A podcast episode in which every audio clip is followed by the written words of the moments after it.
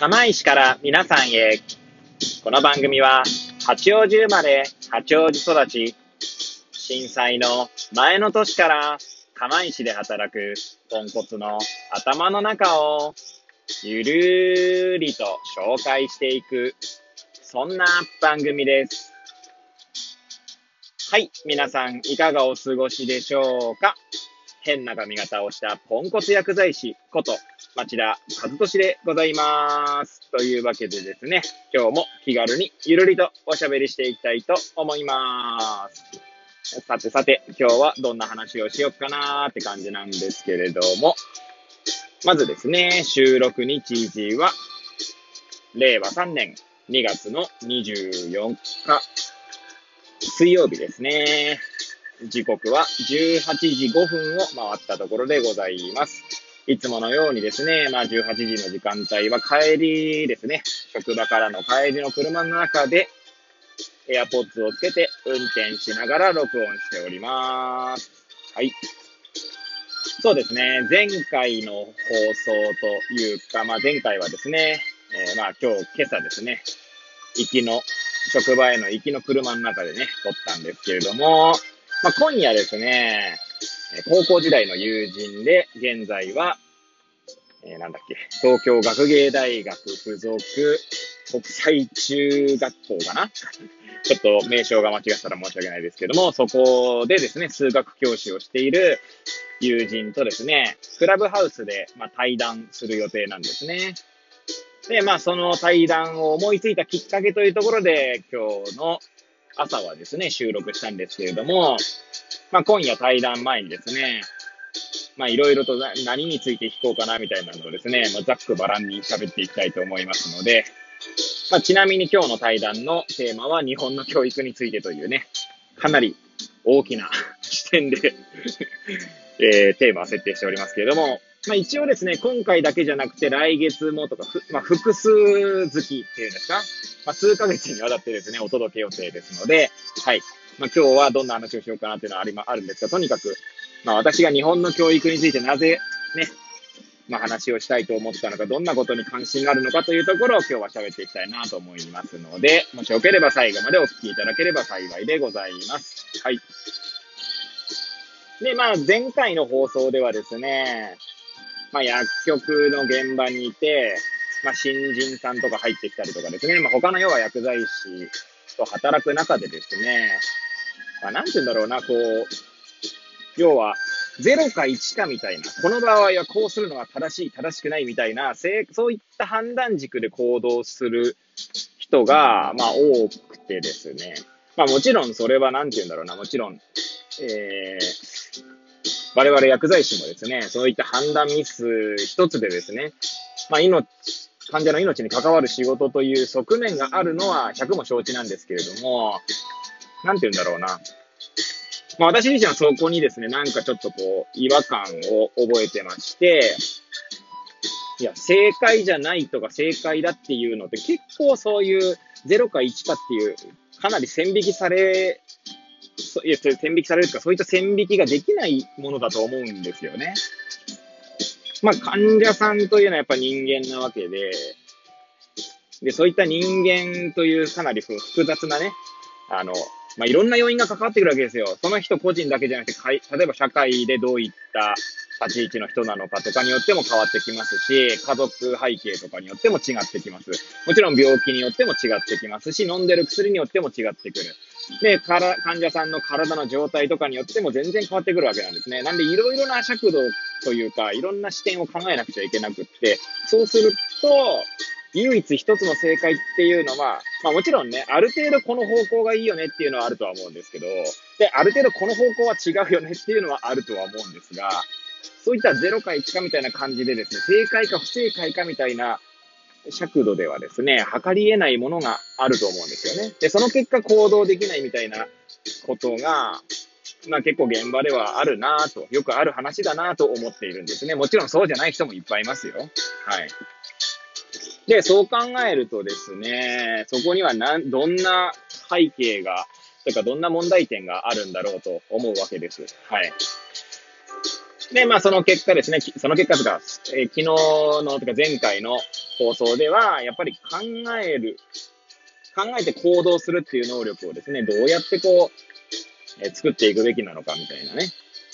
で、そこでまあ教育にま関心が高いんですね、私自身はね。って言ってもそんなめちゃくちゃ教育教育とかっていう、あの、わけでもないですし、教育の素人なので、まあそこはですね、現場の先生から話したいなっていう、まあ、経緯があったわけですね。はい。でですね、まあ今日、今日どんな話するかちょっと何とも言えないんですけど、蓋を開けてみないと何の打ち合わせもしないでやるので、テーマだけですね、設定としてはね。で、二人で喋って、まあもしよければ他の人聞いてねぐらいの感覚でいつもやるので、はい。まあ、どう転ぶかは全くわかんないんですけど、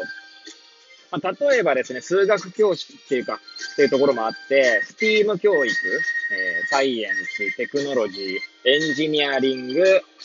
アート、マスマティックの頭文字を取った STEAM 教育っていうのがですね、まあ、結構最近話題になったりとかしてますね。まあ、もともとは STEM 教育、アートが抜けた STEM 教育、STEM ですね。STEM 教育っていうのが確かアメリカかなんかで、えー、始まって、まあ、それにアートを加えた STEAM 教育ですね。っていうところにも、まあ、繋がってくるし、関心があるなっていうのもあるんで、そこは話題にして、で、したいなっていうのもありますし、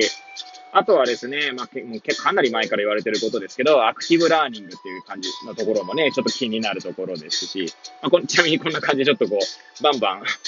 話題だけ上げていきたいなと思いますね。私のすいません、思考整理の部分が大きいんですけれども、ちょっとお付き合いください。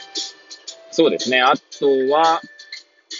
まあ、ティーチングとコーチングみたいなところもね、ちょっと気になるところがありますし、あとはそうですね。まあ、多様性というんですか、かあの、子供の多様性。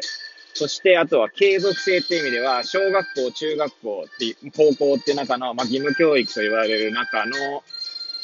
まあ、義務教育、義務教育は中学までか？だからまあ、その義務教育の仕上げ段階で、高校の前段階っていうところで、まあなんだろう、感じる現場でのね、まあ感覚というところもちょっと聞いてみたいなって気がしますし、あとはですね、まあ生生徒じゃね、先生方とのね、まあ、なんて言うんだろう、こう、連連携とか情報共有とかね、科目をまたぐことの、まあ、弊弊害とまで言わないですけど、まあ、いろいろ科目、科目が分かれていることのメリットはあると思うんですけど、結構科目でですね、科目科目でで、こう、なんか繋がる部分って大いにあると思うんですよね。まあ、それこそ STEAM 教育とかもそういうことなんだと思うんですけれども、例えば数学と物理なんかすごい親和性高いと思うんですが、まあなんだろうな、それこそマルクス・ガブリエルさんの本を読んだときに、物理学者とかがですね、そ哲学的な背景を持っているか否かっていうのはすごい大切だみたいな話を言っててですね。なんで、まあそこら辺がまあなんだっけな、確かマルチバース論、理論とかそういうところにも繋がってくるとか、紐理論とかが。ちょ私はそのマルチバースとか紐理論とかちゃんと理解してないんですけども、まあそういった感じでですね、やっぱりアート、人文系とか、まあ芸術とか、そういったところ、社会学とか、そういったところとのこう関連っていうのも、大切だってことを考えると、社会横断、あ、いや、科目横断的な思考って大切だなってことがあると思うんですね。そうすると、他の教科の先生とのこの、なんだろう、情報共有みたいなのも必要なんじゃないかなって気持ちも、